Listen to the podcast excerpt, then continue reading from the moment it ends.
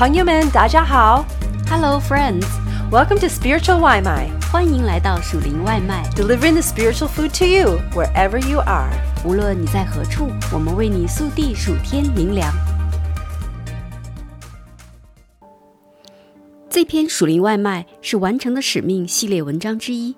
这个由马太福音讲述的耶稣基督的使命，现在要由你我活出来。信心有时似乎是很抽象的概念，颇难获得。有些时候，通常是在危难中所拥有的就仅有信心。耶稣一直在寻找信心，他似乎用这样的尺度来描述人的信心：没有信心、小信或者极大的信心。耶稣仅称两个人有极大的信心。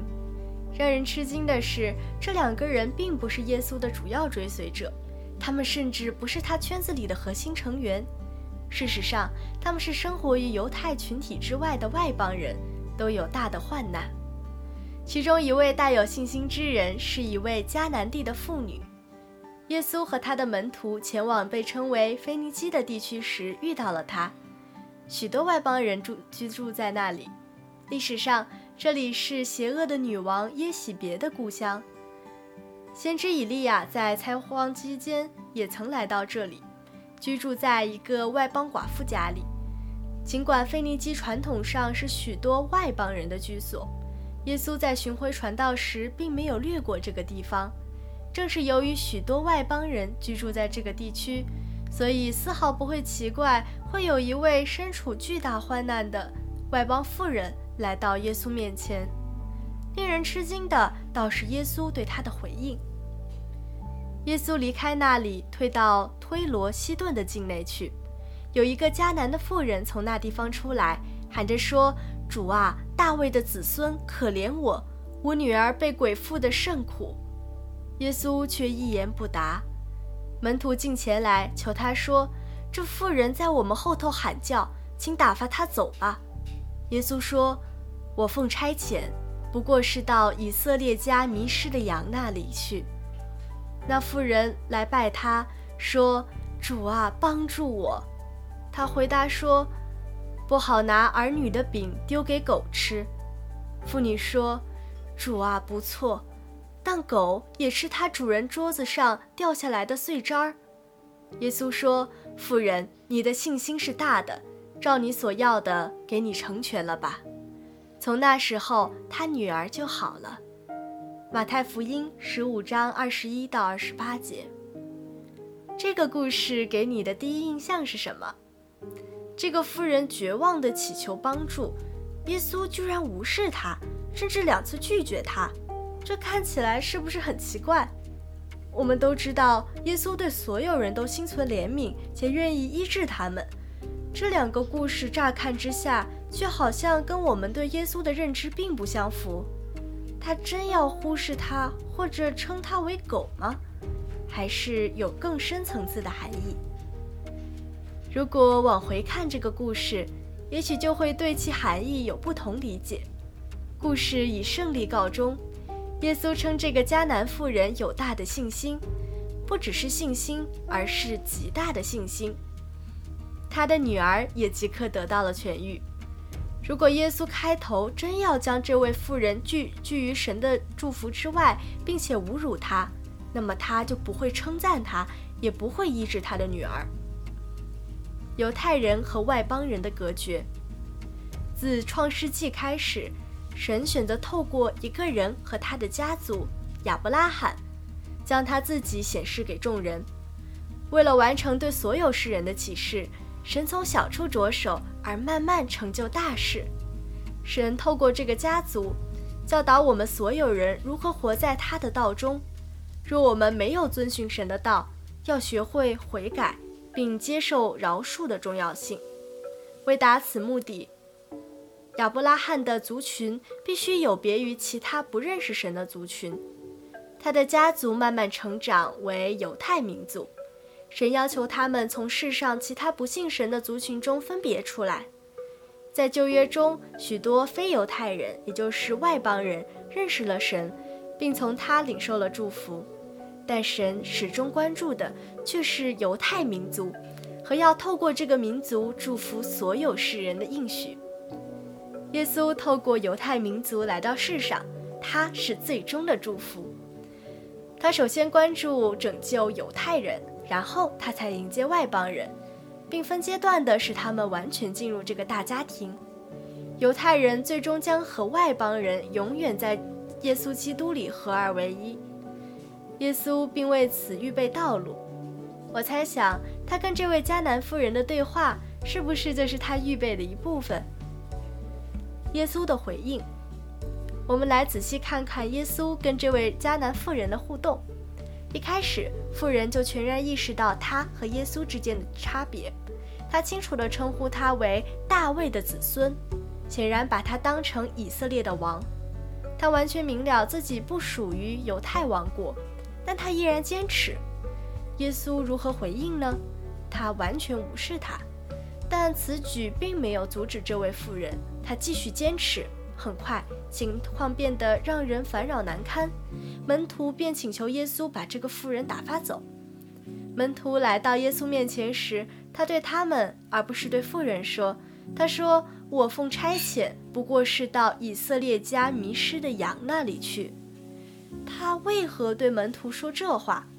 他是在提醒他们犹太人和外邦人之间的巨大鸿沟吗？然后，这位妇人径直来到耶稣面前，并跪倒在地。这个出于绝望的举动极其大胆。他祈求帮助，这时耶稣才直接对他说话，并且他说的话令我们瞠目结舌：“不好拿儿女的饼丢给狗吃。”他是在侮辱他吗？在希腊原文中，这里用的“狗”字并不是侮辱，就是一个单纯的字眼。只狗，甚至是小狗。也许耶稣在诱导他，通过问题来引导他宣告自己的信心。他是在众人面前试验他，以证明什么吗？这位妇人没有跟耶稣争辩，也没有移动，跪拜在耶稣脚前，以如此卑微的姿态，正如狗伏在主人膝头等待食物碎渣一样。这位妇人就这样静伏不动。他请求并相信他会得着，他坦然说道：“但是狗也吃它主人桌子上掉下来的碎渣。”我想象得出，耶稣看着他和站在旁边的门徒时，脸上露出开心的微笑，然后他娓娓道出这些不同寻常的话语：“妇人，你的信心是大的，照你所要的，给你成全了吧。”拆毁中间的墙。我好奇门徒会怎么反应。耶稣给这位外邦妇人如此的尊荣，他们会心存惊讶吗？这是要拆毁犹太人和外邦人之间墙的一部分吗？多年后，门徒将和使徒保罗携手向外邦世界传福音，欢迎所有世人，甚至非犹太人进入神的大家庭。犹太人和外邦人一向隔绝，这对他们将是一个困难的转变。但透过耶稣，二者可以合而为一。在以弗所书，保罗对外邦信徒写下了这样鼓舞人心的话：“所以你们应当纪念，你们从前按肉体是外邦人，是称为没受割礼的。这名原是那些凭人手在肉身上称为受割礼之人所起的。那时你们与基督无关，在以色列国民之外。”在所应许的诸约上是局外人，并且活在世上没有指望，没有神。你们从前远离神的人，如今却在基督耶稣里，靠着他的血已经得清净了。因他使我们和睦，将两下合而为一，拆毁了中间隔断的墙，而且以自己的身体废掉冤仇，就是那记在律法上的规条。为要将两下借着自己造成一个新人，如此便成就了和睦，借在十字架上灭了冤仇，便借着这十字架使两下归为一体，与神和好了。以弗所书二章十一到十六节。耶稣会称你为极大的信心吗？故事中的这位妇人一定看到过耶稣对人的爱和他的能力，他明白，即使自己不是犹太人，耶稣也是他唯一的盼望。耶稣没有让他失望，跟这位妇人一样，你也不配从耶稣的手中接受特别的恩惠，但你可以谦卑屈膝来到他面前，祈求他的触摸。这并不是因为你的良善，或者你配得他为你花费时间，而是因为他大有能力，充满怜悯、恩慈和爱。带着你的迫切需求，凭信来到他面前，相信他也爱你，对你心存怜恤。耶稣对人的评价并非基于地位、学识或者能力，通常他以信心来评价人，缺乏信心、小信或者极大的信心。耶稣在人的生命中动工的程度是基于他们的信心。耶稣称宗教领袖和自己的同乡人没有信心。门徒尚在学习，在困难的处境中信靠耶稣。耶稣称他们为小信的人。令人回味的是，耶稣宣称为为大有信心的人，两位都是身处绝境的外邦人。这位迦南妇人是其中一位。他们的信心令神迹发生，这些神迹永远改变了他们的生命。耶稣注意到你的信心了吗？如何成为大有信心之人呢？信心在你今天的生命中发挥什么作用呢？信就是所望之事的实底，是未见之事的确据。希伯来书十一章一节，我们因信得救。以弗所书二章八节，信心的藤牌可以灭尽恶者一切的火箭。以弗所书六章十六节，信心需伴有行为。雅各书二章十七节，我们必须信心坚固。彼得前书五章九节，我们凭信心生活；哥林多后书五章七节，信心是从神的话来的；罗马书十章十七节，信心会被试验；雅各书一章三节，人非有信就不能得神的喜悦；希伯来书十一章六节。今天如果发现自己的信心很小，祈求神赐给你更多的信心。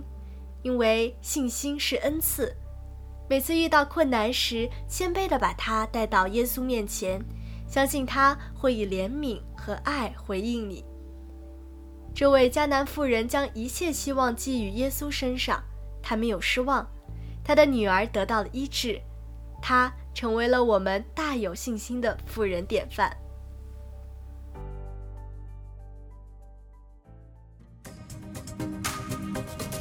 Thanks for having some spiritual Waimai with us. 感谢你今天属灵外卖， We hope that you liked it and that it fed your soul. 希望你喜欢，令你满足， And we hope you come back for some more. 期待你再次回来， We love ya. 我们爱你哟。